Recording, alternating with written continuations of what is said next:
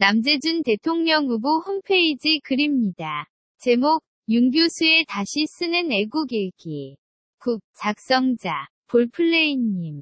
윤 교수, 자네 불알 있냐, 윤 교수. 코 빠지지 않았지. 지금까지 남재준 후보가 내게 한 말이다. 딱 두 마디만. 했다. 호랑이는 가죽 땀시. 사람은 이름 땀시 되진다. 뭐 잘해준 게 있다고 아이와 여편네를 죽이려 하느냐, 며 악다구니를.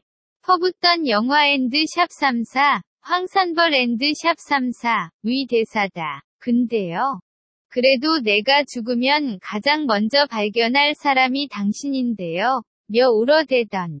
송혜교의 고백유언의 송중기는 and sharp 3사, 태양의 후예 and sharp 3사, 답게 미소로 답한다. 말 많고 투정 많은 윤 교수는 요즘 딱 두 장면만 기억한다. 군인의 명예로 국가를 구하러 나선 남재준, 가족의 사랑으로 조국을 구하고 승리할 남재준, 딱 두 가지만 생각한다. 그래도 그놈의 윤 교수는 지금도 눈깔이 이리저리 굴리며 궁시렁댄다 점에이엔디 샵34 여긴 어디지 난 누구지 and sharp 34 원래 드라마는 갈등이 있어야 재밌는 법이고 선거운동은 서로 치고 박아야 정이 싹 트는 법이다. 그걸 훗날의 작가들은 전우애라 할 것이고 그걸 여자들은 and sharp 34 남자들이란 and sharp 3사 하면서 썩소를 날릴 것이다.